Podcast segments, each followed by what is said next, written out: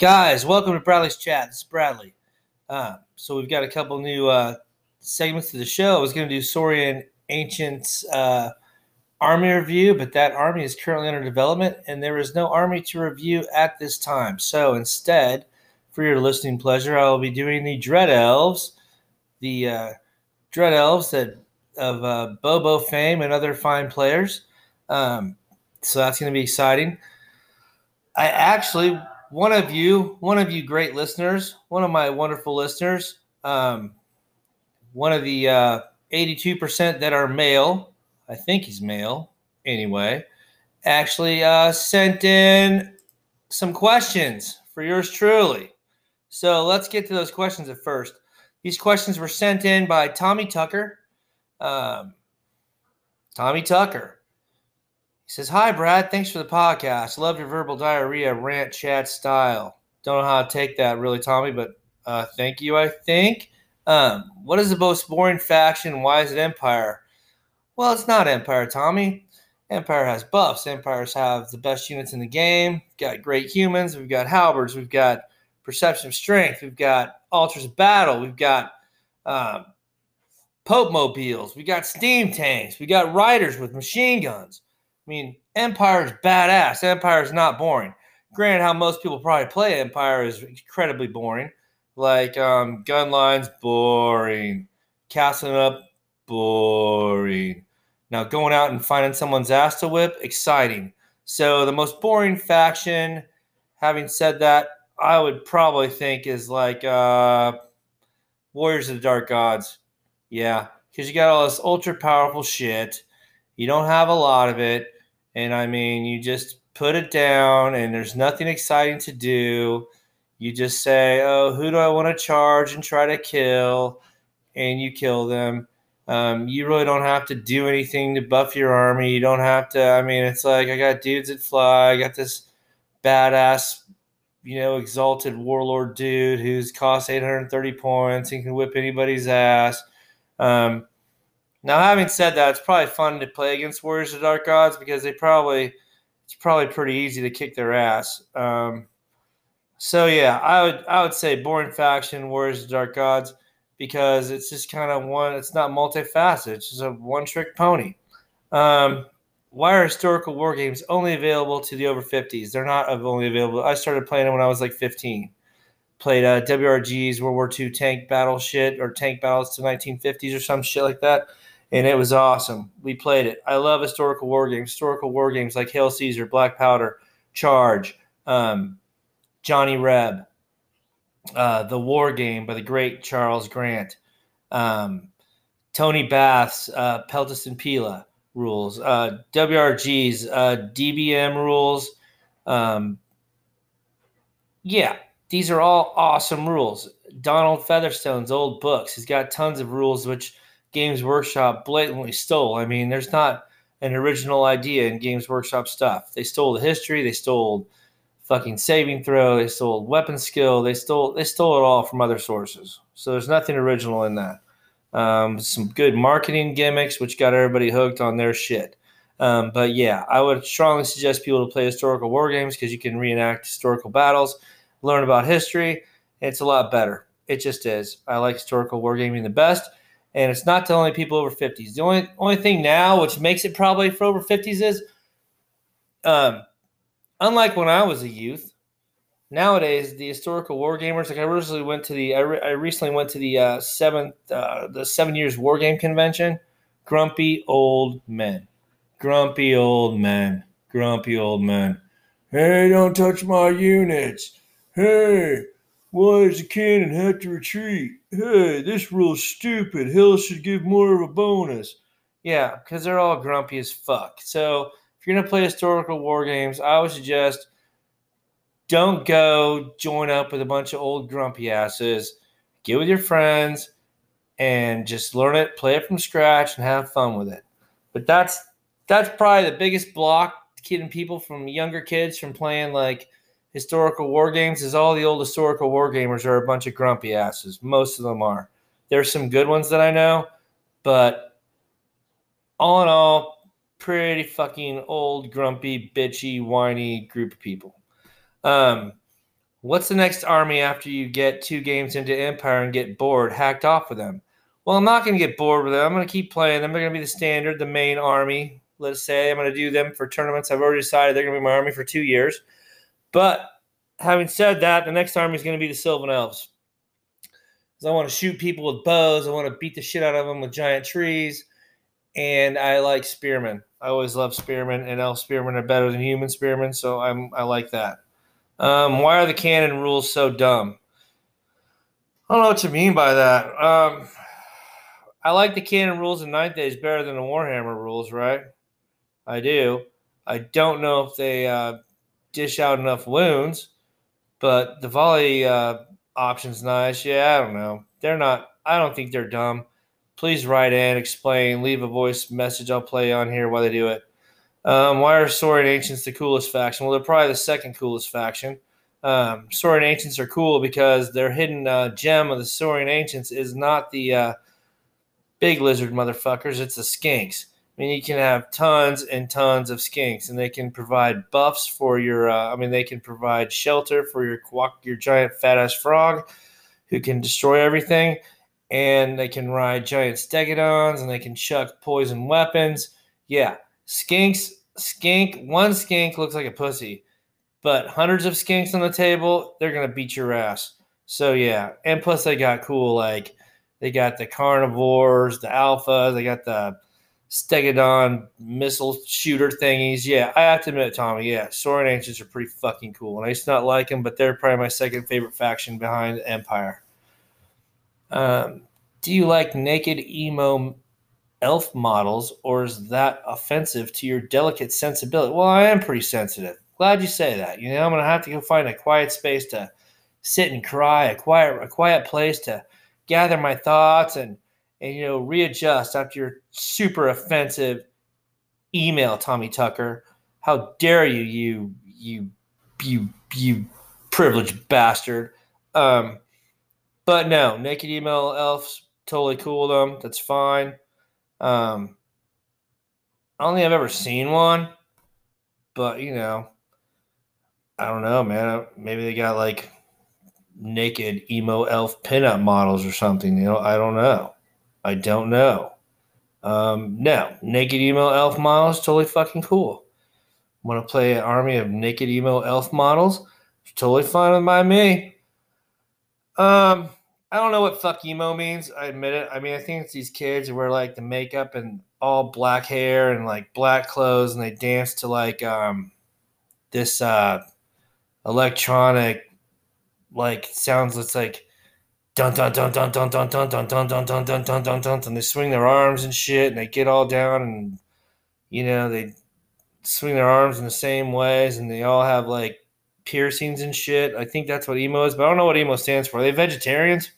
Because I don't like fucking vegetarians, man. No, I don't like. You need to eat meat. Every vegetarian I've ever met looks like is weak and looks just, you know, just I don't know. They don't look healthy. It's not healthy.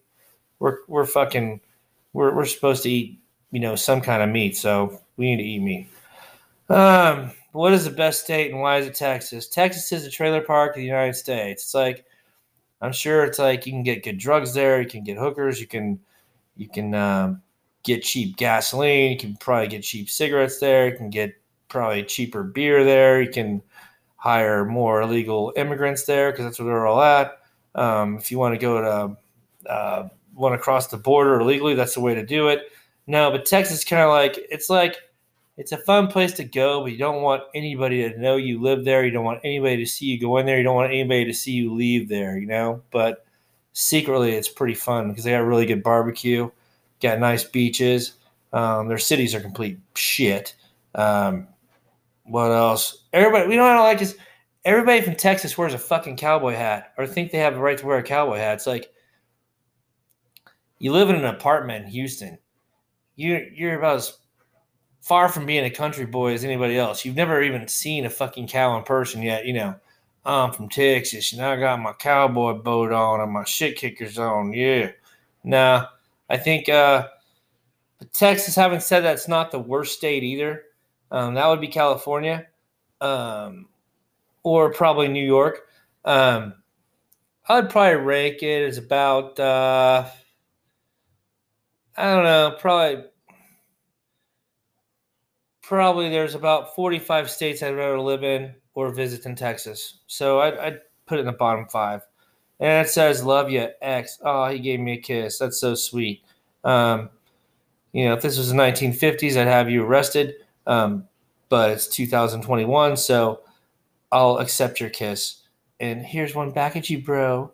Okay, now, now that's over with. That's our that's our new uh, that's our new uh, mail segment. So um, I need more people. Tommy, feel free. Thanks for the thanks for the questions and answer. Ask more anytime if you want to be on the show. Sounds like you had a lot of fun. We do it. I read some of your posts. They're fucking hilarious. Um, anybody else wants to be on the show? I mean, you're welcome to be on. Speaking of that, tomorrow I am recording an episode at the friendly local game store where I'm going to get some ninth age going and where we play Song of Ice and Fire. And I'm going to be interviewing Brett Lamfer. He plays Saurian Ancients, um, but he's kind of only playing Song of Ice and Fire right now. It's the only thing. He kind of plays one game at a time, but he is a tournament tiger. He is one of the best Song of Ice and player, Fire players in the world. He's one of these guys that's good at war games, period. You know, he's a tactical genius. He's really good. So I'm gonna. He runs Lannisters. He's currently doing really well in a big tournament in Germany online. I'm gonna pick his brain about the Lannister faction. I'm gonna ask him how he got into war game, what war games he likes. We're gonna delve into a little bit of Ninth Age. We're gonna delve into mainly Song of Ice and Fire. I'm gonna talk to him about his painting because he will tell you he used to paint like shit, but now he paints like championship quality. Like he is living proof that just because you can't paint or paint your paint to save your ass right now, you can become an award winning painter. He has done it the hard way, and he's an amazing painter. I know he's got a love for Bretonnians. He's got a love for uh, Lannisters. I don't know what else he does though. So um, he's kind of a cool guy. He's well built, so he kind of he kind of looks like, you know, if you see him across the room, he looks like he's going to kick somebody's ass. But he's actually super friendly. He's just ultra competitive. He's a really great guy. So we're gonna we're gonna hook up with Brett tomorrow. Um, so that pod that should be out on Monday. I'm doing this one. It's Saturday, so I'm fucking behind. Saurian Ancients don't have a book, like I said, so um, I'm gonna do the Dread Elves.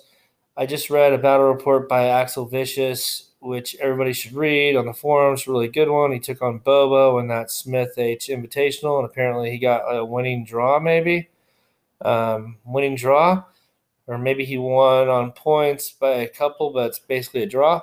But he did really good. Um, Bobo actually makes the Dread Elves look cool. Want to play him, and uh, yeah, so I'm excited. So we're to do the Dread Elves today. That's our focus.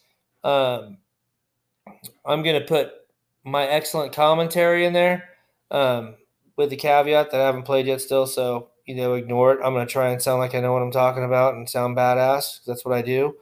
But um, I'm full of shit too. But that's between us. Um, because, like I've said before, I honestly like, I can say, you got to do this be competitive. You got to be competitive. And I'm competitive, blah, blah, blah, blah. But honestly, I'm really not super competitive. I'm more fluffy. Um, like, I think. Uh, the background. Like I was reading the Saurian Ancients background that they put out recently, and Ed Murdoch, who I think is the captain of Team Scotland, right? I love his name too. Ed Murdoch's badass name. But uh, the captain of Team Scotland, he's in charge of the background for the Saurian Ancients, and the background material in the Saurian Ancients they put out is fantastic. Fantastic. Like all those guys, Mr. Patel, all those guys did a great freaking job. Like it is a pleasure to read. Like I can't believe these guys are doing it for free. Like all the background people are doing great. Like I wanted to be on the background team, and so I submitted like a story to somebody, but apparently it sucked because no one got back with me, which is fine. Fine. I mean, I liked it, but maybe I'll read it to one of you. Maybe I'll maybe I'll read that one day on as an episode. Like you can read like some of my um some of my fiction, you know what I mean? I'll drop some fiction on you, which I think is amazing, which probably sucks, but it's I don't know. We'll see. Um, but yeah. So thanks for tuning in. Sorry it's been so long getting back. Um, anything in the news? There's a lot of great models being released everywhere. I still don't like the printable stuff, but I gotta admit, man, some of that printable stuff looks really good. I got my Steam Tank in the mail. I bought uh, the Greyjoy starter faction for Song of Ice and Fire because I'm going to do some tournaments in Song of Ice and Fire as I'm continuing to paint the uh, Empire. My fucking basement flooded again. So I got the new sump pump put in, which I didn't do last time, which I should have done. And it bit me in the ass. So I had to repaint all the ceilings in the basement. And I'm redoing the floor right now. I'm doing it like in a, until pull all the carpet, I'm doing like this fucking metallic copper thing. Um, but I repainted all the walls and ceiling white. I painted the walls in the family room white. Um, father-in-law put in the floor because I didn't have time. I was too busy doing other shit. Um, but yeah, so there's that. Um, okay, enough ramble. Thanks again, Tommy Tucker, for making a guest appearance. Tomorrow on uh, the next podcast, you're going to hear from Mr. Brett Laffer. Um, fantastic, one of the local players too. Um, and I think I'm going to be able to. He's got a, uh, ninth age Saurian Ancient Army. He's never played, so I'm gonna I'm gonna rig him into that. Um, he'd signed up for by for uh, uh, for Buckeye Battles, but didn't go. I'm still trying to track down Gary. I'm still trying to track down um, Ryan Bowes. I'm still trying to track track down several other people. Johnny Cash. I'm still trying to rec- track down all the local people here. Um, I guess like I didn't know, but I guess the family local the the game store thing is still kind of slowly getting back. Like everybody decided to play like Universal Battles and something called TTS or some shit. So everyone's playing online, and so they're all slowly going back to the store. Like there's no set night really for any certain games per se, but maybe I will also get a chance to interview Shane, the wonderful badass uh, ex Navy badass. Uh, owner of Family Time Games. He's my age. Born in 1971, the greatest year ever to be born. Everyone born in 1971 is a fucking genius. Don't doubt me. Um, and anyway, um, Weapons Podcast came out with a with a new podcast. They're the only other podcast I like, man. They're the only they're the only good one out there. Um, the rest of them are like, hi, I'm blah, hi, I'm blah, blah, blah, blah, blah, blah, blah, blah boring as shit. Um, but the paired weapons cast is funny as shit. Like those guys are way more talented than me. They're awesome. They're professionally done. I'm sure they have like you know, like I said, professional people running the show there. Um, they do a really good job. They came up with one on the Smith H Invitational Tournament, and also some exciting news about the host, which I will not share here. Um, yeah. So, okay, without further ado, we're going to go to break, and when we come back, we're going to do Dread Elves, the best Dread Elf review you have ever heard in your entire life. All right, later.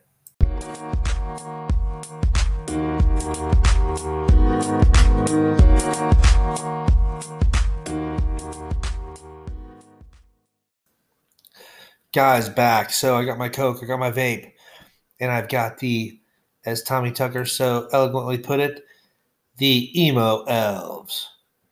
Emo elves, look at them.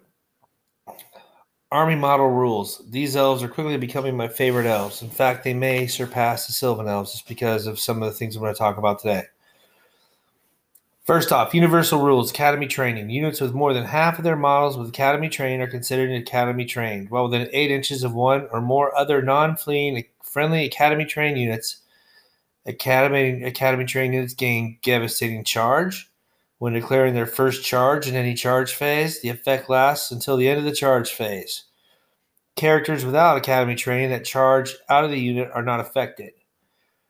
And they count as having one additional full rank for the purpose of steadfast and disrupted if they have at least one full rank.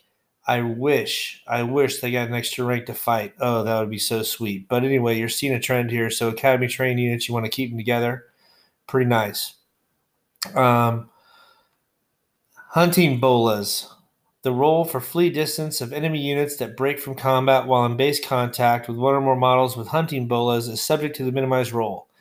This is nice. This is nice for chasing down those suckers. So, um, there's units we'll go over later in the game that have on later in the episode that have hunting bolas, and I would think you'd want to have like combined attacks. Like elves like to use like can I mean any army would prefer to, but elves are quick enough to, and they can have a little bit smaller units. So it's kind of like not MSU style, but narrower frontage, like five model frontage. So you can do multiple attacks on the enemy.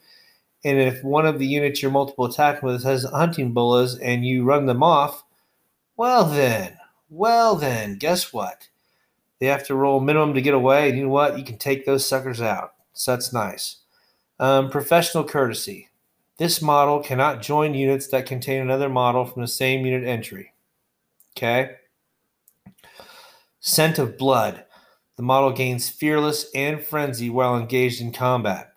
In addition, the model gains devastating charge plus one inch advance with the following restrictions. The charge unit has at least one health pool that contains fewer health points than it did when the unit was destroyed, was deployed, or otherwise entered the battlefield. The effect ends immediately before the unit declares a new charge. So you get um, fearless and frenzy, and you gain devastating charge, but you only get the scent of blood if uh, if your unit's been damaged. Okay or yes, has less health, health points than what it started the game with. Attack attributes, these are very important. Think about this elves can uh, hit a lot, hit the enemy a lot easier than um, some other armies do their higher weapon skill. Well, these attack attributes, they're not spells, they're not buffs, but their attack attributes mean they can't be dispelled, you can't get rid of them, and they give them a benefit to wounding.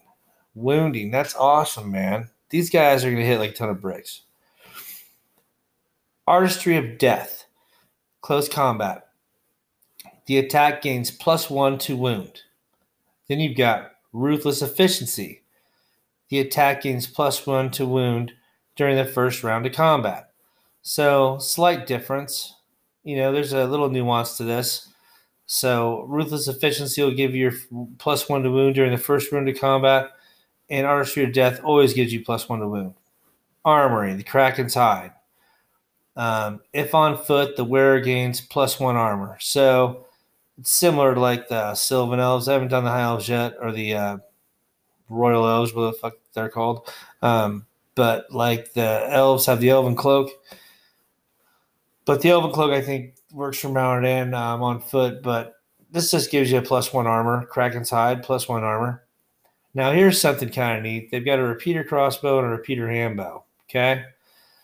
The repeater crossbow has a range of 18 inches. The repeater handbow has a range of 12. Um, they're both strength 3 AP 0. They, plus, they both gain plus 1 AP at uh, short range.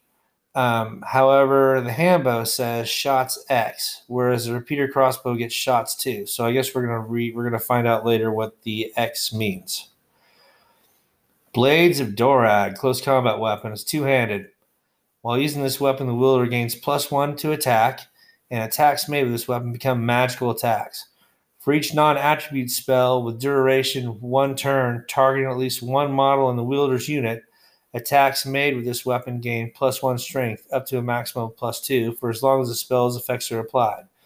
This weapon cannot be enchanted with weapon enchantment. So the enemy hits you with a spell um, you buff yourself with a spell, and the duration is one turn. You're going to get plus one strength. So, um, basically, giving you like great weapons almost, right? But better. The hereditary spell is a seven plus to cast. It's, fixed caster only. It lasts one turn. So you gain one veil token that is not removed at the end of the spell's duration. When an enemy unit inflicts one or more health point losses against a friendly unit within 18 inches of the caster, you may discard up to two Veil tokens from your Veil token pool. For each discarded Veil token, the enemy immediately suffers D3 plus 1 hits, Strength 4, Armor Penetration 2. So, I mean, why wouldn't you just, you know, you have your caster with 18 inches of the unit? Man, discard, discard the, uh, and your enemy and a unit takes damage in hand combat, man, discard a couple veil tokens. You're going to be doing 2d3 plus 1 each, strength 4, armor penetration 2 hits. That is freaking awesome for hereditary spell. Special items. Some of these points are whacked out. Some are really cheap. Some are really seem expensive. It's like it's like they made the good ones too cheap and made the shitty ones too expensive. So I don't know what's going on. I don't know what they did with the lab. I don't know who tested this. Um, I don't know. Maybe, maybe Tommy Tucker, the captain of the uh, Antarctic ETC team, had something to do with this. This seems really screwed up. All right, first one weapons enchantments. Crippling Frost. Crippling Frost. It's a great weapon enchantment. This thing costs 80 points. Uh, you gain plus one strength, plus one armor penetration, and become magical attacks. For every hit inflicted with a weapon in a duel, choose a model part of the enemy model. The model part suffers a minus one attack value to the end round. Yeah, I mean, it's great. Not bad. I mean, you're already getting the plus two for the great weapon, but it gives you an extra plus one. I mean, I could see this being great if you could duel like a Minotaur Lord or something like that. Like the Mino Lord comes, the Mino Lord comes hunting after you. Yeah, you take away one of his attacks, you give yourself extra strength, extra armor penetration. Yeah, so it's not bad. But 80 points seems a little steep. Seems a little steep. I mean, I can see like 65 points. 80 points just seems a little steep to me. Um, lacerating touch, paired weapon. It's paired weapon uh, upgrades, 50 points. Attacks made with this weapon become magical and gain plus two armor penetration. While this weapon, the wielder gains plus two attacks and fear. Now that is a steal. That's an 80 point item all day long at minimum, at least 80 point item, but it's only 50. So that's that's a hell of a that's a hell of a deal. Uh, the next one is Transcendence Lance. Attacks made with this weapon become magical attacks. Reach unsaved wound inflicted against enemy models with the weapon. The wield against plus one strength, plus one armor penetration for the rest of the game up to a maximum of plus two each. All right, so if you're gonna have a guy on a Raptor, which I probably wouldn't, um, this probably would be a must-have for your character, just because you end up getting, you know, plus two strength and plus two armor penetration. You go monster hunting, you know, with the guy. Um, you know, break him into a uh, unit of just normal infantry or something, just to fuel up this uh, lance to the plus two each and go monster hunting. There you go. Then you got the Pride of Guard Dacos, Dacios, Decos. Um, it's an enchantment for an halberd. It's 30 points. While using this weapon, the wielder gains plus one attack value, and attacks made with this weapon become divine attacks and magical attacks. Man, plus one attack for 30 points, I would take all day long. I love extra attacks. Extra attacks are great. Um, yeah, more attacks, the better. I love things that are plus one attack. Um, next one, you got Mastery of Slaughter. It's for a spear, and, and all the elves, man, have the coolest spear enchantments. Like, they have the coolest spear enchantments, like the Sylvan elves have the hunting spear, and which grants distracting, you know, when you cause a wound. This is the Mastery of Slaughter. Let's see what the emo version is. Um, while, while using this weapon, the wielder must reroll natural to wound rolls of one with close combat attacks. So you get to reroll ones. And attacks made with this weapon become magical. In addition, for each health point lost by an enemy unit due to attacks made with this weapon, the wielder side adds plus one to their combat score of this round of combat. This may exceed the normal limit in duels. 25 points. Are you shitting me? I mean, 25 points. That's all this is? You get to reroll all ones, magical attacks. For each health point lost by enemy unit, you gain plus one to your score. I mean, elves are going to have four or five attacks, right? I mean, you can add, I mean, and you can go over the normal duel limits. This Master of Slaughter, if you're not taking Master of Slaughter, you're a complete dumbass. Okay, there we go. I said it. And then you got Armor Enchantment, Seal of the Republic, which is one of the coolest names I've ever heard. Um, heavy Armor, it's 40 points. For each unsaved wound inflicted against enemy models with the wearer's close combat attacks, the wearer gains plus one armor for the rest of the game. See, that's what I'm saying. Like the crippling frost is frost is 80 freaking points for that. But then you're only paying 25 points for the Master of Slaughter. You're only paying 40 points for the Seal of the Republic. I mean, Sealer, I love. Here's what I like about artifacts and stuff. If, if they're army specific artifacts, they should be better than the ones in the Arcane Compendium. You should be wanting to take these artifacts first before you go to the Arcane Compendium. A lot of armies, you don't do that. A lot of armies, don't. Empire, for example, I mean, the Arcane Compendium stuff's a lot better than, in general, maybe not the banners, but in general, um, are better than the army artifacts. Here you go. These, I mean, Master of Slaughter, yes, please. Um, Seal of the Republic, yes, please. Lacerating Touch, yes, please. Transcendence, so I'm taking the guy Lance, hell yes. Um, yeah, they have got great, great um, weapon and armor enchantments. See if their banners are any good. Um, Pennon. Infantry models in the bearers unit gain Scent of Blood and Swift Stride. So that's 70 points. I mean, it's all right. It's all right. Um, because the Scent of Blood was the uh, deal where you got the advance, the devastating, you gain devastating charge, and you have Fearless and Frenzy. So yeah, 70 points, that's fair. Um, Executioner's Icon. The bearer and rank and file models parts with ruthless efficiency, and the Bears unit gain artistry of death and ruthlessly and lose ruthless efficiency. So for 65 points, you're paying for models to do plus one wound for the duration of all the rounds of combat in exchange for plus one the first round of combat. Is it worth 65 points? Don't think so. Um, I have Gorgon, 50 points. Cannot be taken by units that count toward core. The bearer gains Petrifying Stare. Enemy units in base contact with the bearer must re-roll successful discipline tests. I mean, it depends on who you're fighting. I mean, for a tournament, if you can squeeze it in, sure. It's all comers list. If you're fighting like low leadership stuff or stuff that struggles to have leadership stay within leadership bubbles, yeah, this kind of shit can do really good.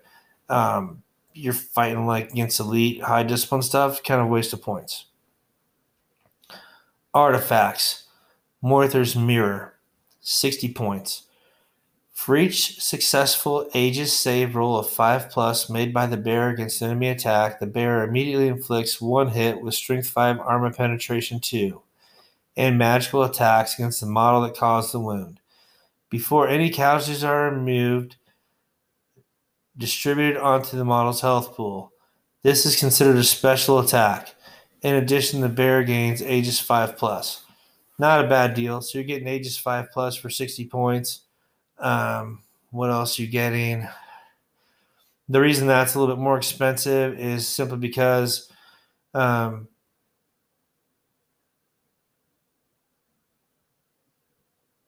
Yeah, because whenever you make that, you get thirty three percent chance of making that. Every time you make it, um, you're going to inflict a, a, one hit with strength five armor penetration. So this is probably good. It's probably pretty good, depending on depending on uh, what your model's geared toward. But I mean, if you look at these elves so far, to me, they're saying monster killer. They got monster killer written all over them. They really do. Monster killers. Guys are the monster killers. At least the way I look at it.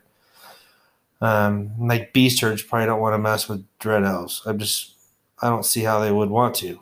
Um, Mask of the War Crow, 50 points. The bearer's unit gains fear. In addition, the bear and any friendly units that contain one or more model with fear within six inches of the bearer's unit must reroll natural rolls of one with close combat attacks. Right, this is a fair one, fair price, 50 points. Um, having fear is amazing because then you're not then you're not scared. And you're not taking you don't you probably don't want to even though you have good leadership you probably in any army this is probably like ninth age. The less discipline tests you have to take the better you know what i mean? Period. Um you could always you know roll box cards you know? Um kind rands or sign rands scales 40 points. Wizard only. The bear can cast a wheel turn witchcraft as a balance spell with power level 4 8 i mean that's good yeah, 40 points. Why wouldn't you? Um, Ring of the Obsidian Throne, 40 points. The Bearer gains Will of the Senate. Don't know what that is yet. Seal of the Ninth Fleet, Silexian officers only. Models with Academy train and the Bearer's unit gain battle focus in the first round of combat. Yeah, man, yeah. Because as elves, you're going to want to do as much damage as possible in the first round of combat because you want as little, few people hitting back at you as possible.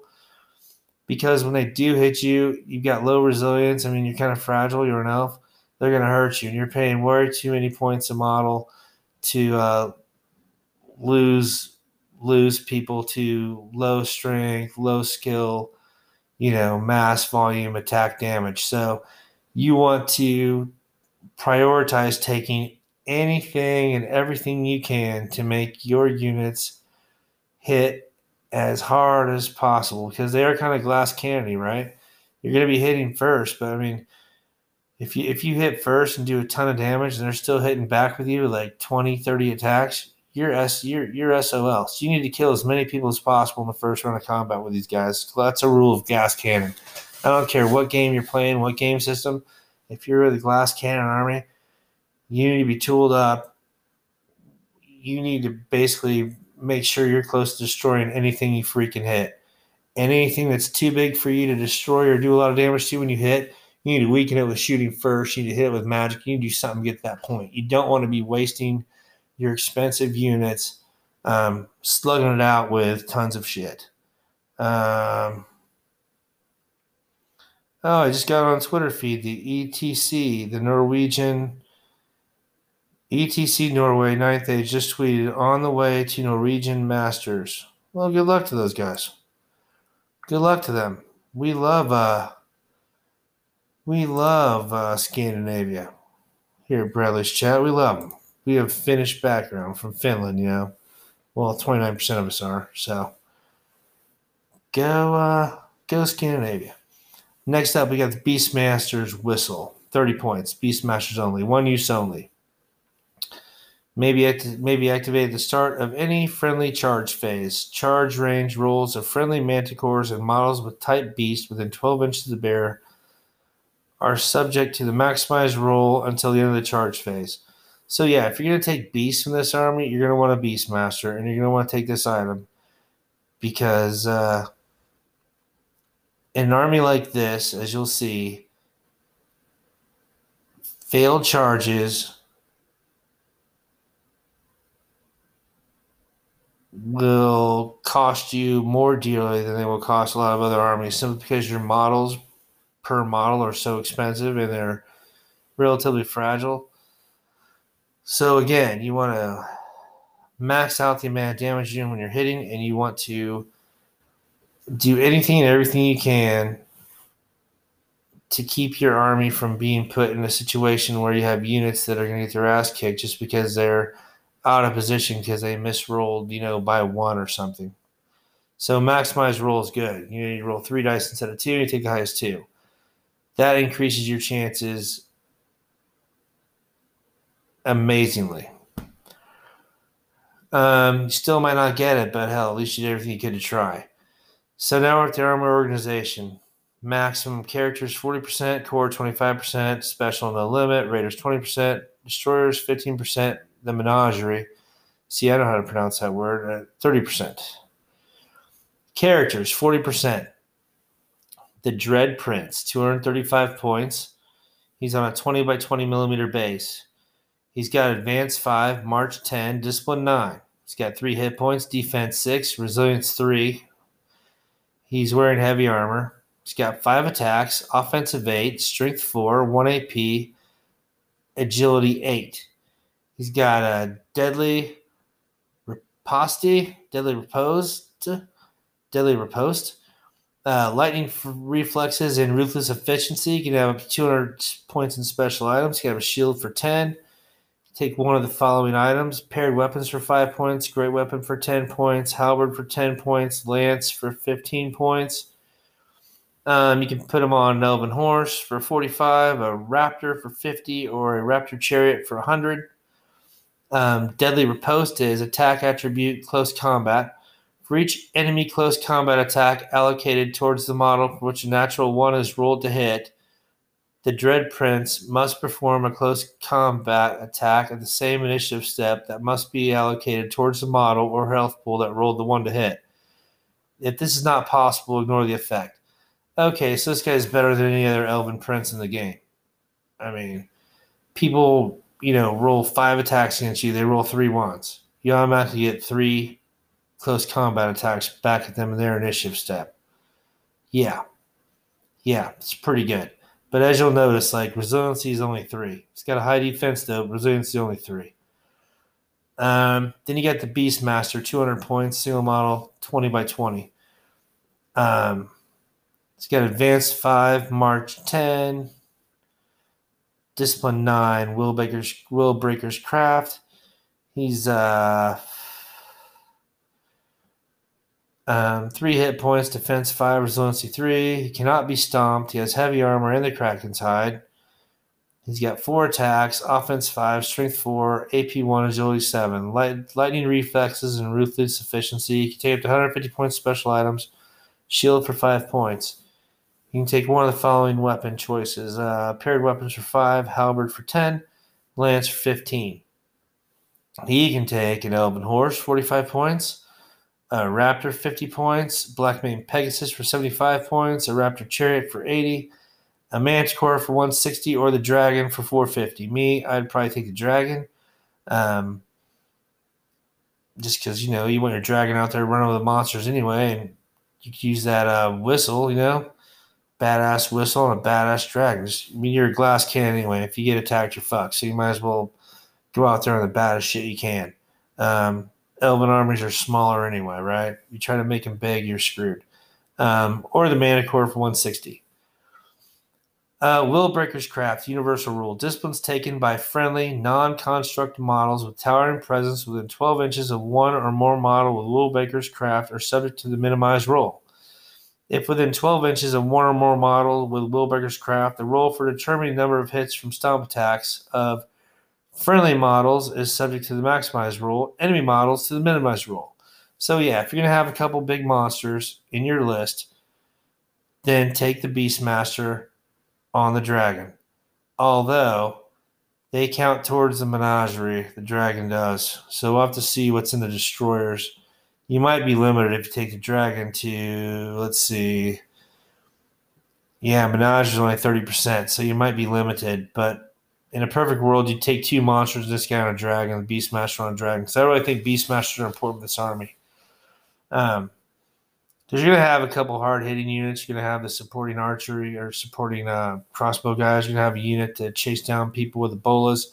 You're going to have, you know, a repeater bolt thrower, although I wouldn't take too many because you're going to you're going to do your main killing up close and personal with these guys, I would assume. Then you got one of my favorite models, the Silexian Officer, 155 points. He's on a 20 by 20 base. He's uh, advanced 5, March 10, Discipline 10. So I like this guy better than Dread Prince already, and I'll tell you why in a minute. He's got academy training. He's a tactician. He's got three hit points, defense six, which is respectable, resilience three, heavy armor. He's got three attacks, offense six, strength four, AP one, agility seven. He's got lightning reflexes and ruthless efficiency. He can take an elven horse for 45 points. Can take a, a raptor for 50. He can take a black mane Pegasus for 75. I mean, forget the Pegasus. I wouldn't take Pegasus. Um, Raptor Chariot, 80 points. Wouldn't take a Chariot either. Um, too hard to maneuver. Uh, Manticore for 170. Um, universal rule tactician. The range of academy training to and from the bearers unit is increased from 8 to 12. So, yeah, I like the Silexian Officer. I like the Beastmaster. I like the Silexian Officer. I think Dread Prince, mm, you know, you take a Silexian Officer, you stick him in any of spears and you can have other selection or academy train units within 12 inches instead of 8 that's good gives you a little space to create uh, flank opportunities it's just a little bit nicer um, he could be a battle standard bearer for 50 points um, take special items up to 100 points if he's the general he can take up to 150 points in special items he can take a shield for 5 points he can take the kraken's hide for 15 points it's kind of expensive for plus one armor but um, and you take one choice of the following: halberd for five points, paired weapons five points, spear five points, lance ten points. See, your weapons cost is cheap with these guys. So so far, we like the Beastmaster, right? On a dragon or a Manticore, if you need to save points, probably end up doing the Manticore. But uh, so you have the Beastmaster on the Manticore, and you got a Silexian officer because you want the tactician, because you want the academy training influence increased from eight to twelve. I mean, why why wouldn't you take that? Whereas if you take the Dread Prince, yeah, I mean he's got offense eight. He's got one more attack, you know, one more agility. I mean, and I mean the Dread Deadly Prince, the Dread Prince is better for dueling probably, but I mean just play it normal. Feed your champion to the duel, and uh, keep your character safe. Play it smart, like. Um, Dread Princess seems like a trap. Um, Beastmaster 200, Silexian Officer 155. All right, then we got our Temple Exarch 260 points, 20 by 20 base. Um, Advanced 5, March 10, Discipline 9. And can you believe the Silexian Officer has Discipline 10? I mean, that's worth shit. That's worth a lot of points right there. So you got to pay, I mean, Empire has to pay 100 points to get heavy armor and Discipline 10, right? Shit. 10 points. I mean, uh, 155 points. You're getting a disciplined dude with agility 7, offense 6, with 3 strength 4 AP1 attacks. Yeah, take that shit. Um, Temple Exarch again. Okay. He's got professional courtesy. He's a wizard apprentice. He's got 3 hit points, defense 5, resiliency 3. He's got an Aegis, 4 plus against melee attacks. And he's got heavy armor. He's got 3 attacks, offense 5, strength 4 AP1, AP 6 with battle focus, lightning reflexes, and ruthless efficiency. He's got battle. He can take the uh, alchemy or divination. Um, he's got the uh, battle oracle universal rule. The model gains wizard adept and must select spells from divination. The bear and models using uh, blades of Durag and the Bears unit gain distracting. All right, so you want your two handed guys with blades of Durag. You want this guy to with those guys because distracting is badass. Um, or it can be Warsmith. Um, these are optional rules. The model gains Wizard Adept and must select spells from Alchemy. Models with armor 4 or more and enemy units in base contact with a model must reroll successful save wounds caused by the blades of Durag. No, for me, I still like distracting. You're to do your damage with those guys. Um, but this this character, I mean, you get an adept because I don't really see these guys as needing a shitload of magic. To be honest with you, they got a lot of special rules, which kind of do what a lot of magic people try to buff their shit with. So I don't really see these guys need a ton of magic, to be honest with you. Um, but you know, you got a Temple Exarch with the unit with the blades of drag, the two hand weapon, two hand sword guys with distracting. That's gonna be nasty.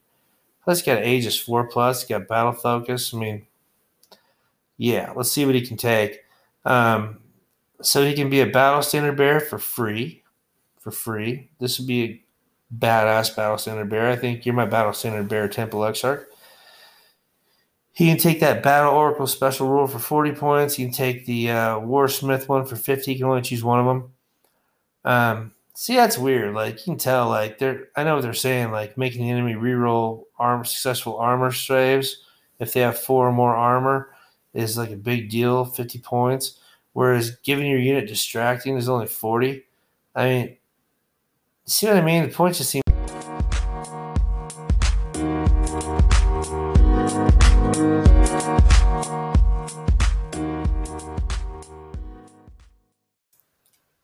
they just really seem kind of weird. The points just do to me. That's all. Um, so yeah, uh, the Battle Oracle distracting thing for forty points, way better deal than the Warsmith thing, fifty points. Then you get your Warlock Outcast, two hundred thirty points, guys. I would not take him. Um, five ten, irresistible will, not a leader, wizard adept, three hit points, defense four, resilience three. He's got lightning reflexes and ruthless efficiency with one attack. Irresistible Will, special rule, casting values of spells cast by a model are increased by plus one. Dispelling rolls against non bound spells cast by a model suffer minus two. I know what you're thinking. Um, oh, I'll get more spells off. I'll get more spells off for this guy. Okay. Um, but again, man, you get the Temple Exarch doing the magic. You don't need a wizard master in this army. This this army is a glass cannon. You know, you're beating the shit out of people on melee don't get distracted, no pun intended, by taking some super expensive or over magic in it. I mean, take cosmology, evocation, or witchcraft. You probably want to take the witchcraft. Um, special items up to 70. If he's a wizard master, he can take up 200 points. He's an extra 150 points if he's a wizard master. Elven Horse 20, Raptor 30, Pegasus 35, Manticore 80, Imperious Dragon 400. I mean, if you're going to take and put them on a Pegasus, you know what I mean? So you fly around and do some stuff. um, or maybe a horse. I wouldn't really stick him in the unit. This is one of the armies where I just kind of have him out doing his own thing. If you go that route, there's like several routes to do every army. The way I would run this army so far is like I would take spearmen, auxiliaries, temple exarch, Beastmaster on a dragon or something, a lot of armor and a lot of monsters and shit. That's how I would do it, but who knows? Um, Silent Assassin, 180 points. It's not a leader, strike from the shadows. He's uh, advanced five move, March 10, three hit points, defense seven, resiliency three, three attacks, offense seven, strength four, AP three, agility nine. Um, he has multiple wounds. Got artistry of death, so he rerolls the wound, lightning reflexes, poison attack, paired weapons, repeater handbow. Okay, so he doesn't deploy, right? You you you swap out somebody who's not in combat. You swap out uh, one of the non-champion rank file models for him. Um, you can't remove your last rank and file model to do it. If you remove a rank and file model, it doesn't cause a panic test. Um, he cannot voluntarily leave the unit um, during the player turn in which it deployed in the unit. Um, if he's not deployed by the end of game turn, four, he counts the casualty count deployed for the rest of the game. But anyway, you're paying 180 points for three um, three multiple wounding attacks, right? Four multiple wounding attacks, which is strength four AP3. 180 points for four. So you're paying 180 points for like two wounds on average, right? Um, spearmen are like 13 points a model, right? Is this guy worth like 10 spearmen, 15 spearmen? No, he's not. Don't take the silent assassin. It's not worth it. Not worth it. Point sink. Um, character mounts. Elven horses move 918. They're awesome. Love elven horses. Raptors suck. Um, 714 movement. They're just they're not expensive, but they're just not yeah, they're okay. I mean you get two attacks, strength four AP one. But in this army, you need your riders to do the damage, right? You're your fucking mounts aren't going to win the game for you. So you're paying a lot more for the Raptors. They're slower because you want to hit first. You want to hit first with higher agility and with a glass cannon army. And the, the Raptors is a trap. I mean, they look cool and they're iconic for the emo elves, but you don't want them. You don't want them. Trust me, don't take them. Black Blackmane Pegasus, great for rolling a wizard around, but I wouldn't put anybody, any other characters around on one keep your uh, Silexian officers in units. Keep your, uh, you know, if you're gonna take a freaking dread prince, put them on a fucking dragon. You know, go big or stay home. Um, Raptor chariots suck.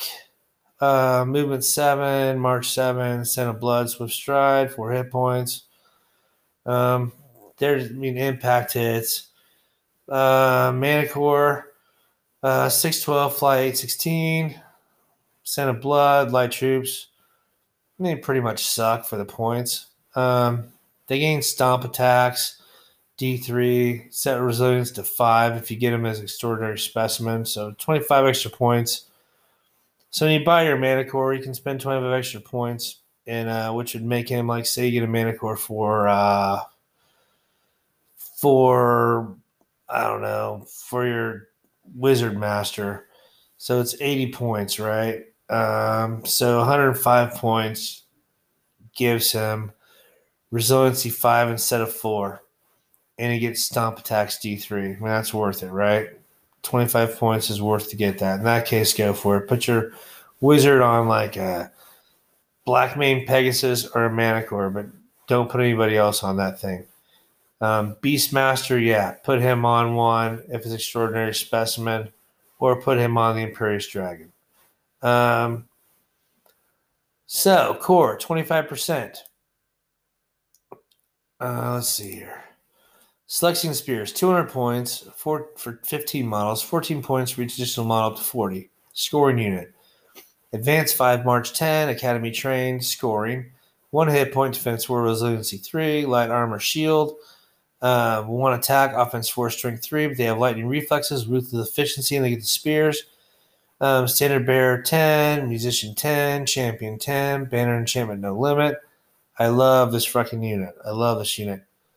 Take like two units at 30, right? Or two units 29 and stick like a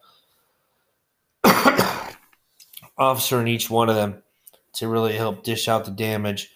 And uh, and you'll see in conjunction with your auxiliary uh, infantry coming up, use them for the supporting thing. You beat the shit out of people with these guys. So these guys are great.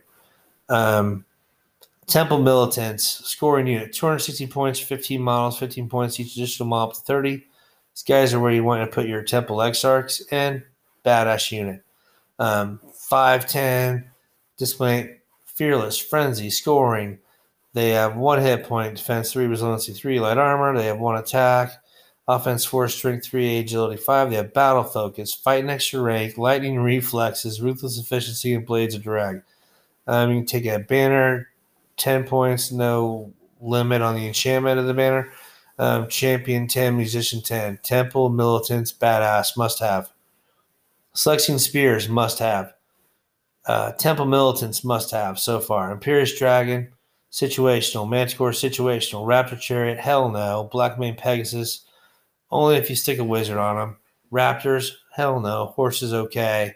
Um, Silent Assassin sucks. Warlock Outcast, not recommended. Temple Exarch, must have. Silexian Officer, must have. Beastmaster, must have. Dread Prince sucks. Um, so that gets you caught up.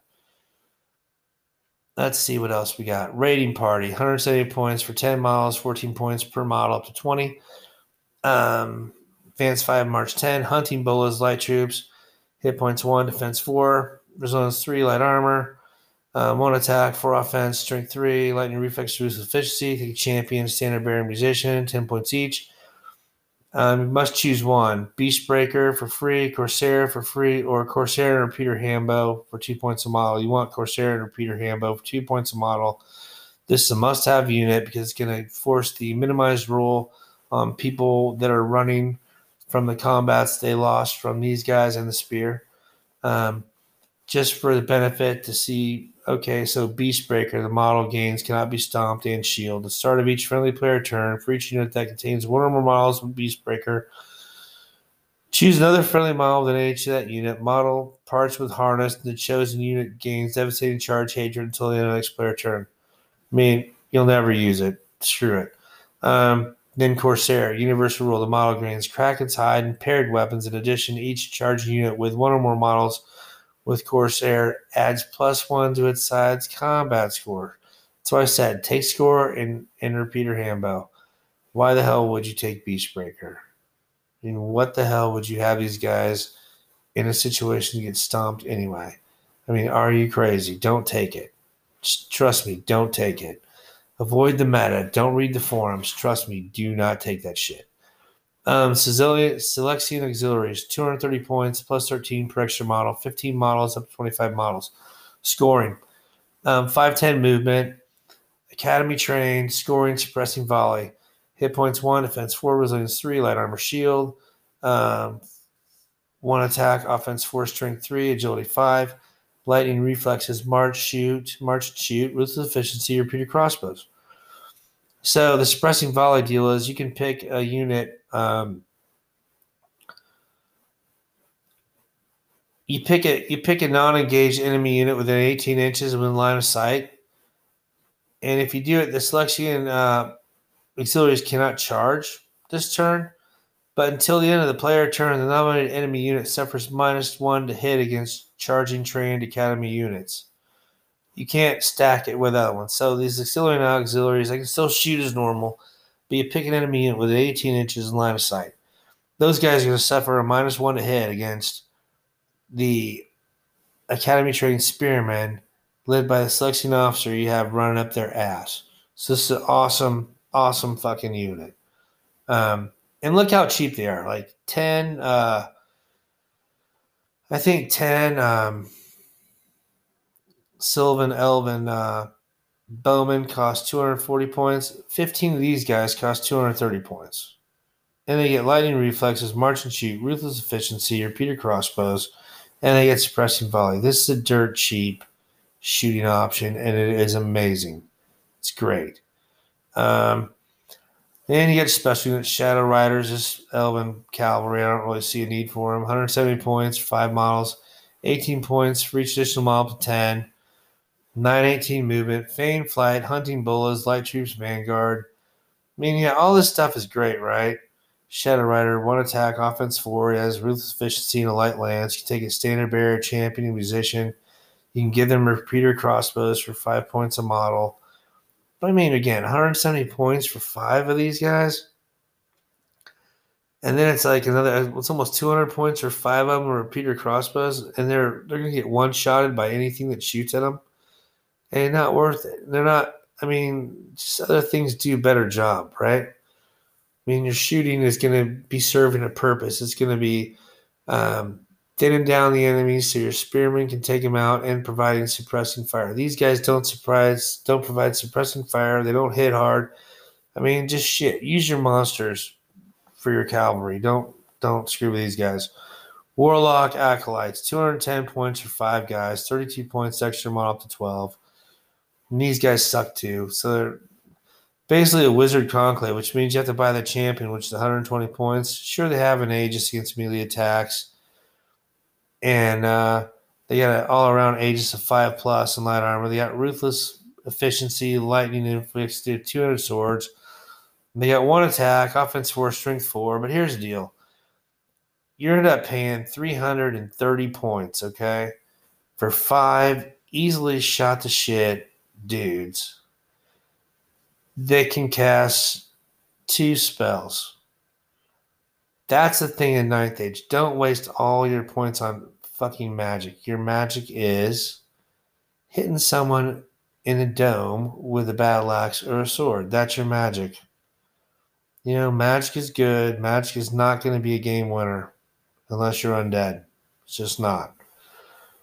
People think, oh, I'm going to get this off, and then I'm going to get this, and they're going to block it. So then, I mean, you spend 600 points to cast two spells.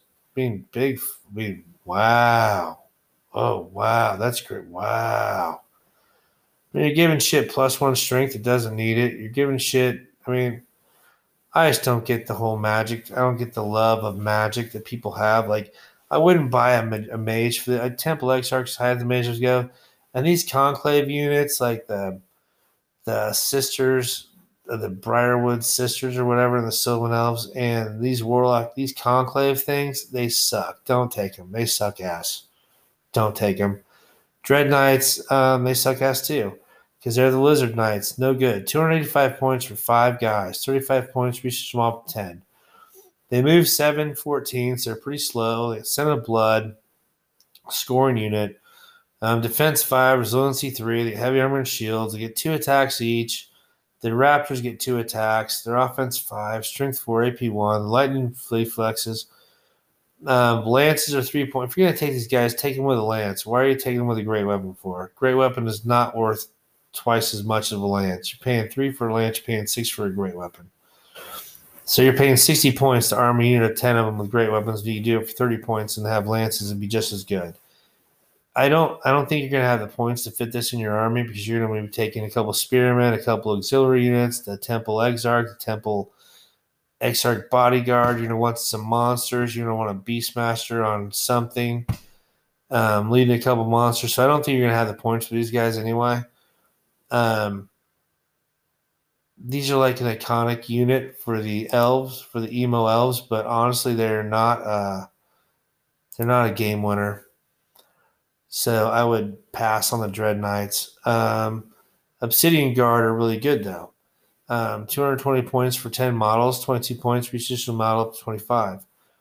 Move 10, 5, 10. They're academy trained.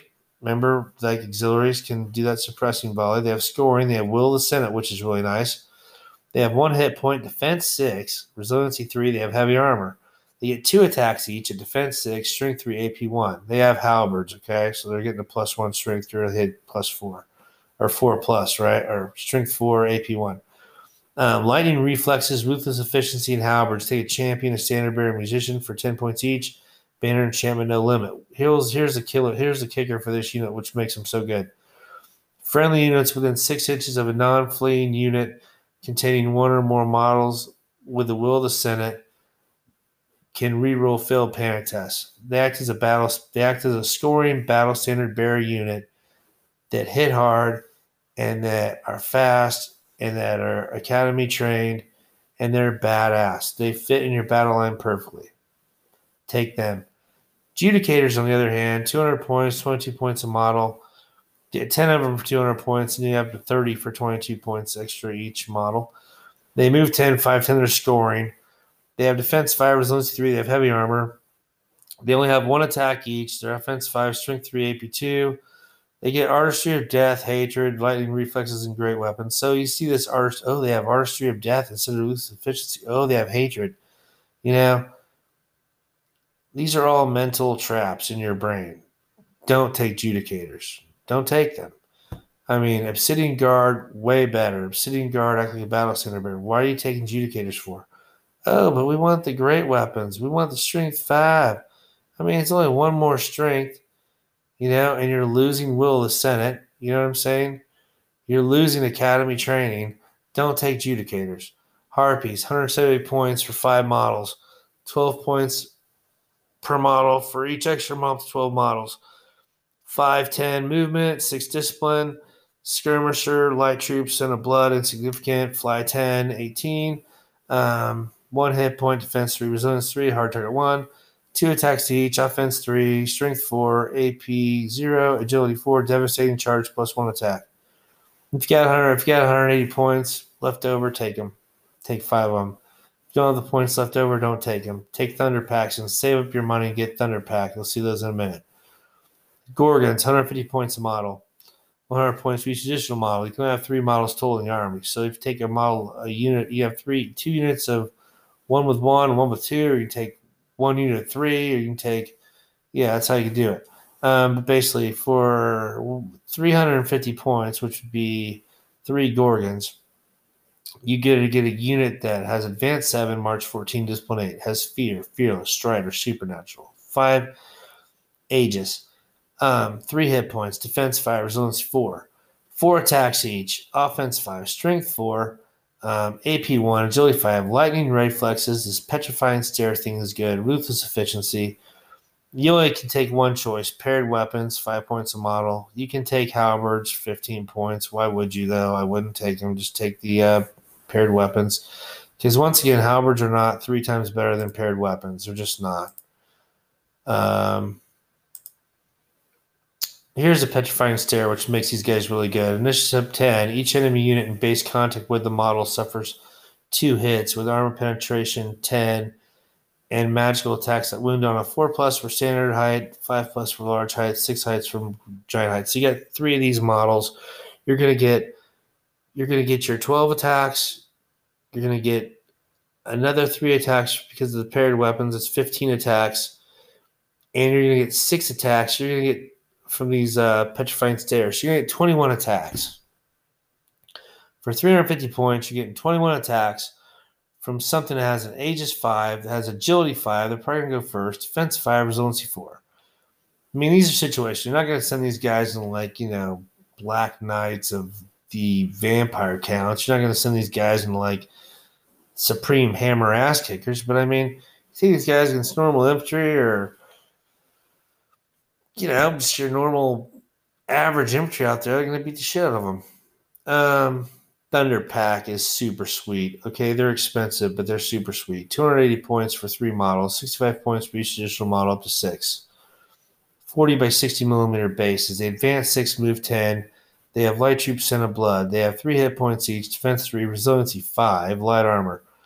They get two attacks, strength five, AP two, devastating charge, plus one strength, plus one APT harness. They have impact hits D3 plus one.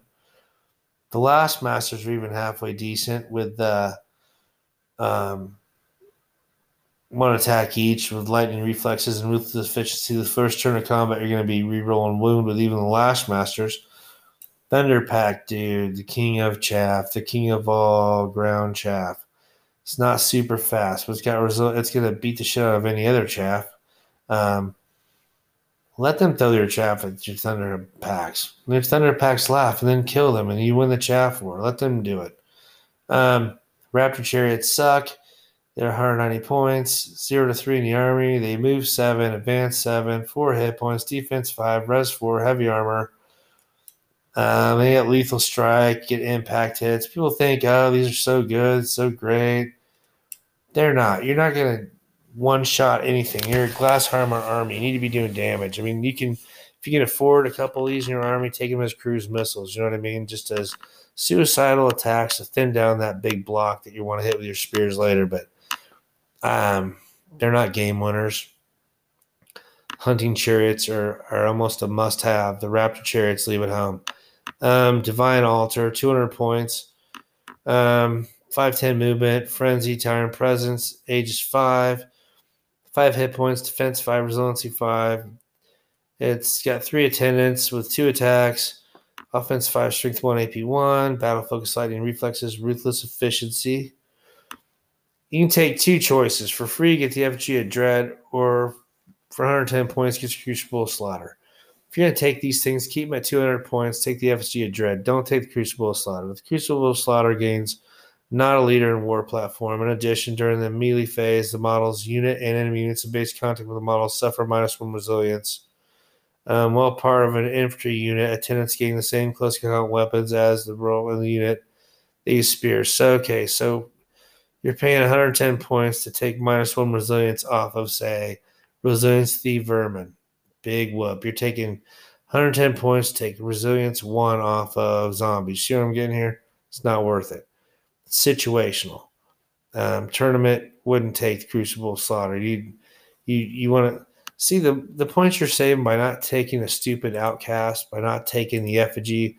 I mean, you're saving hundreds of points you can use for shit that will actually hurt the enemy. Um, effigy Dread's better because it gives you channel three, fear, fearless, unbreakable. Uh, those two handed swords, hit points are set to six. The only thing is it can't move. Um, but all the friendly units within 18 inches of it gain fear, and enemy units within 18 inches can't use the rally around the flag for fear tests. So yeah, so you stick it in the very front, closest to where deploy it, closest to where the action is going to be at the beginning of the game, and and that's how you use it. And you spend 200 points for it, and you don't give a shit about it. You just reap its benefits. Okay. And with that, I'm taking a breathe breather to get some more uh, air in my lungs. And I'll be back shortly with once again the finest Dread Elf review that you've ever heard.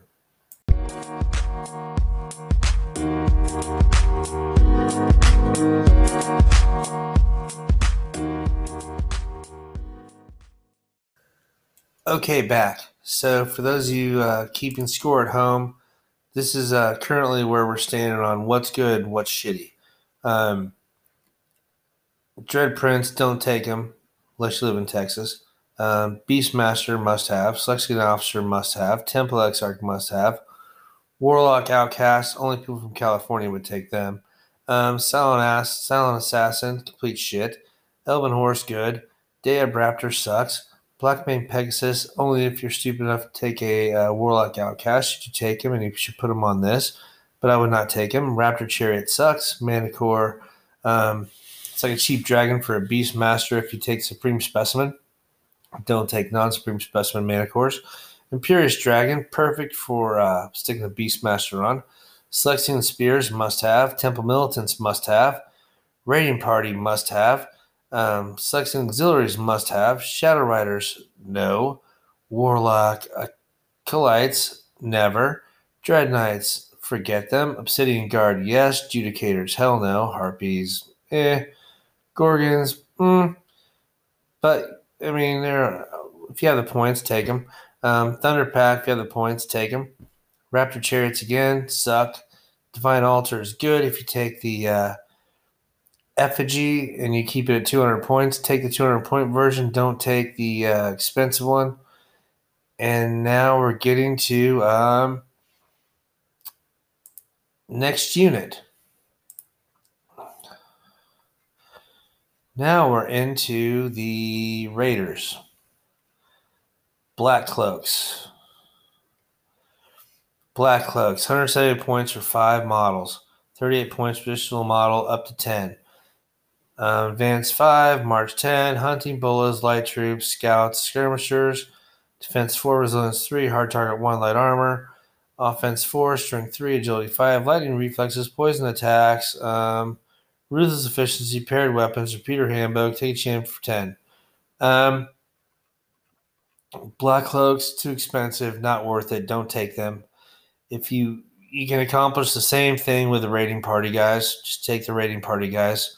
Um, they're a lot cheaper. They're uh, I mean, shit, they're 24 points cheaper per model. They got the uh, they got the or 26 points cheaper for model. They have the the hand bow.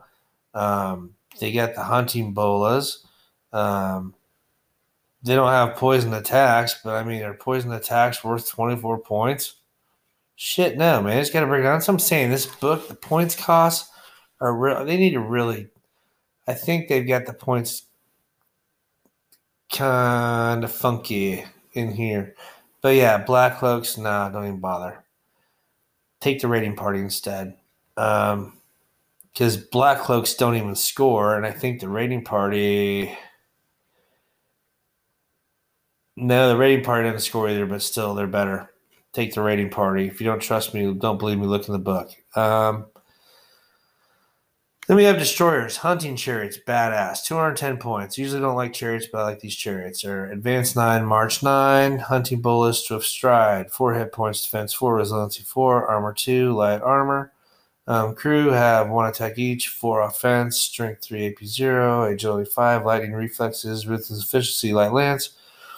Elven horses, um, you know, strength three.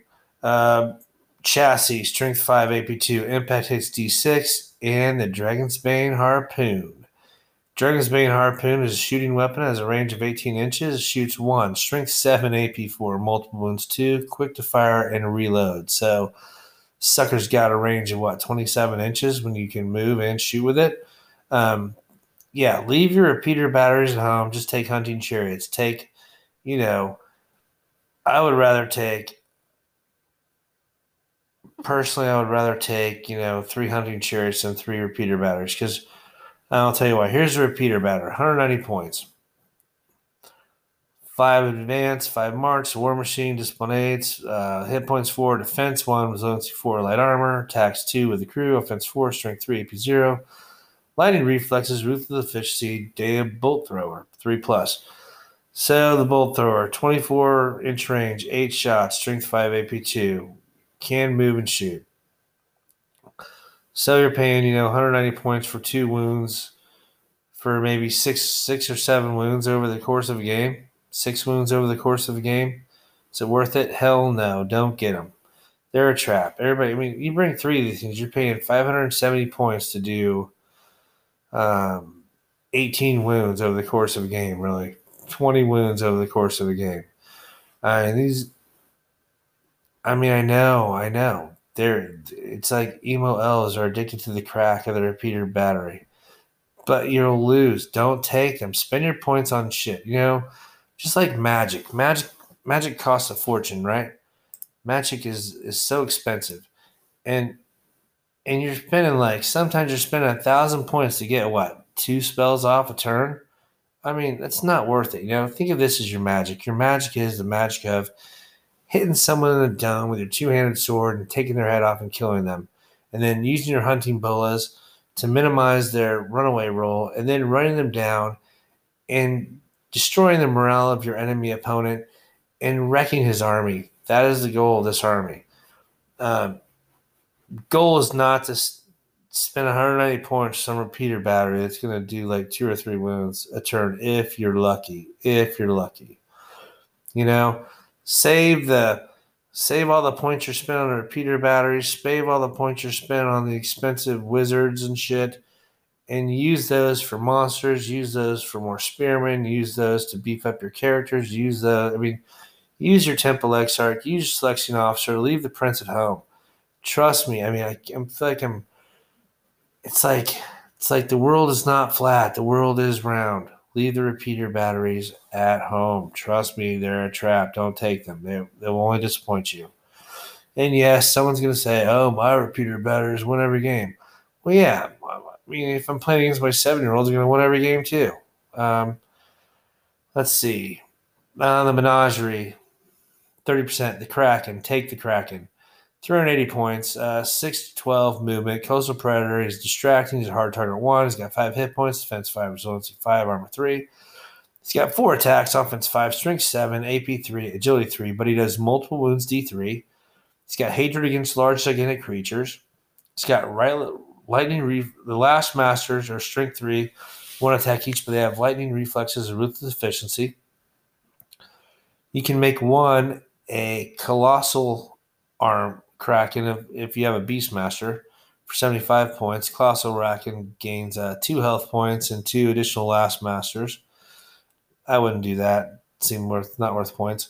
Um, but Coastal Predator, while the center of the model is based inside a water terrain feature, the model gains devastating charge and hard target. So without any universal rules, it's pretty badass because you're gonna you can do up to like 12 wounds a turn, right? And it's got five hit points, resilience five, defense five. I mean, it's a Kraken. It's going to attract attention. So let people you know, waste resources attacking your Kraken, spread themselves out a little bit. You spread them out with your monsters spread out. You know, they spread out a little bit. allows your the real killers in your army, your spears, your raiding party, with your characters to go beat the shit out of them. That's what you do. Um, then the Hydra, 400 points. Pretty awesome. He's um, move six, March 12, uh, discipline eight. He's got a special rule, cut one off. He's got a fortitude five plus save. He's got six hit points, defense four, resiliency five, armor three. Um, he's got five attacks, offense four, strength five, AP two, agility three. Um, for each wound he takes, you get an extra attack. When you heal those wounds back, he loses that attack though. So I mean, you could have to, uh, see, you lose four wounds. You could have nine attacks. Um, he's got a breath attack, strength three, AP two. He's got poison attacks. He's got uh, the two last masters against again strength three, lightning reflexes, ruthless efficiency. Um, the cut one off special for each successful fortitude save roll of a natural six, the model disregards another simultaneously suffered wound. If there are enough simultaneously suffered wounds, the model immediately recovers one health point instead. So it's a win win. I mean, you, you take wounds, you get more attacks. Um, you know, if you're getting less attacks, it's because you have more health. Um, you know, Hydra versus Kraken, Hydra versus Kraken. Um, I mean, only 20 points more. I think you take the Hydra, but they're both good. Mist Leviathan, Mist Leviathan, Trap Monster. Let's call it Trap Monster of the game. Don't fall for this thing. Um, 260. I mean, if you have points left over, do it. But there's just better points to put in. Your your your points are are well spent, are better spent somewhere else in the Mist of Leviathan. It's kind of a trap because mentally you're like, oh, it's got all this cool shit. Let me take it, but it's not worth it. Look at the points. It's not worth it. Um, ground movement, advance two, march to discipline eight, fly seven fourteen. I mean, the Dark Elves are not a flying army, okay, and we're not scared of flyers. We have great shooting. We have great agility. Um, we have great dueling ability. Um, our shit is good. Um, we're not scared of flyers, and we're not a flying army, so we don't need to spend the points on flying. Um, let's see. Hit points eight. I mean, that's one good thing about it. You can stick it out there and let people chew on it for a minute, and or stick it somewhere you know, to force the enemy to commit a couple units towards it, you know, and so you can ensure that they're not fighting you for the objective at the end of the game, maybe. I don't know. Um, or just put it on like an objective on your side of the field the enemy has to get to. And that means they have to commit force there to take it, which means there's less stuff taking you from taking the objective when you don't give a shit if they get it or not. Um, so they get the special rule under the cover of the mist. They got eight hit points, defense three, resiliency five. They're distracting, so they're kind of hard to hit. Um, they get four attacks, offense three, strength four, AP three. Um, the two crewmen, well, the four crewmen come with it, or how each have strength three or one strength, offense four, strength three, agility five, attack with lightning reflexes, lightning reflexes, ruthless efficiency. Undercover in the mist special rule when determining deployment zones in case of a tie, the player whose army contains one or more Mist Leviathans can decide who goes first, who deploys first. Um, at the start of the owner's first player turn, friendly units within 8 inches of one or more Mist Leviathans, you can set your march rate to 14 inches instead. You lose march and shoot. Um, when calculating combat score, the combat score bonus of friendly charging miles when it inches of one or more Mist Leviathans is two instead of one. I mean, yeah, all that stuff looks great, right? But you're going to be beating the shit out of people. When you hit them with, you know, you get the support shooting from the auxiliary guys, you got a block of spearmen coming in with a Silexian officer in the lead.